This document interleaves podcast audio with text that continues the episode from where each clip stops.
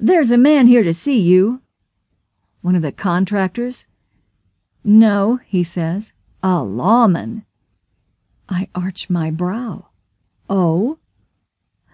I knew that you'd be home soon, so I invited him to stay, Dan says. He's waiting in the kitchen. I enter the kitchen and see an athletically built man, mid-thirties, California handsome, with blond hair and big blue eyes, sitting at my breakfast nook.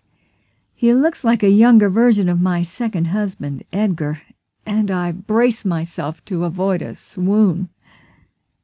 He stands up from his chair. Annie? I cross the room and shake his hand. You have me at a disadvantage.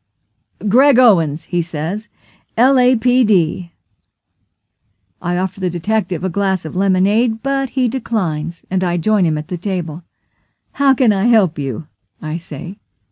Have you read the morning paper? No, I'm not even sure where it is.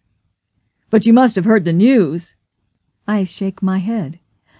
L.A. has a serial killer. In custody? I say, my tone doubtful. Owens shakes his head and reaches for a large envelope.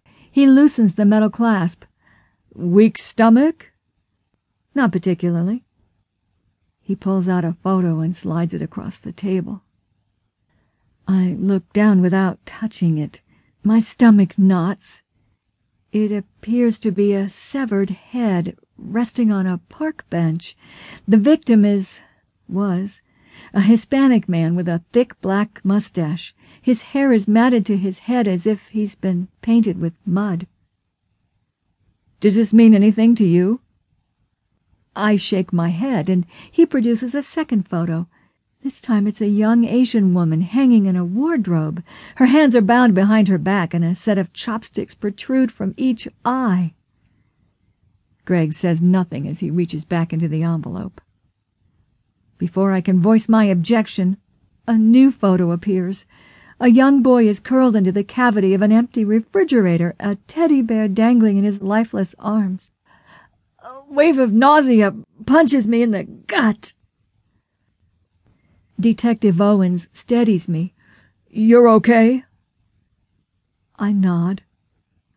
He waits a moment and then touches each photo in their order of presentation. Griffith Park, March 3rd. West Hollywood, April 4th. Inglewood, June 10th. We thought they were unrelated until yesterday. My voice becomes a hoarse whisper. What happened yesterday? Owens leans forward and taps the third photo. The child was ruled an accident, so the department didn't suppress the details. One of your fans saw the story and called 911. She said it reminded her of a scene from Cold Trail. I've read it and agree. Someone is copying your stories.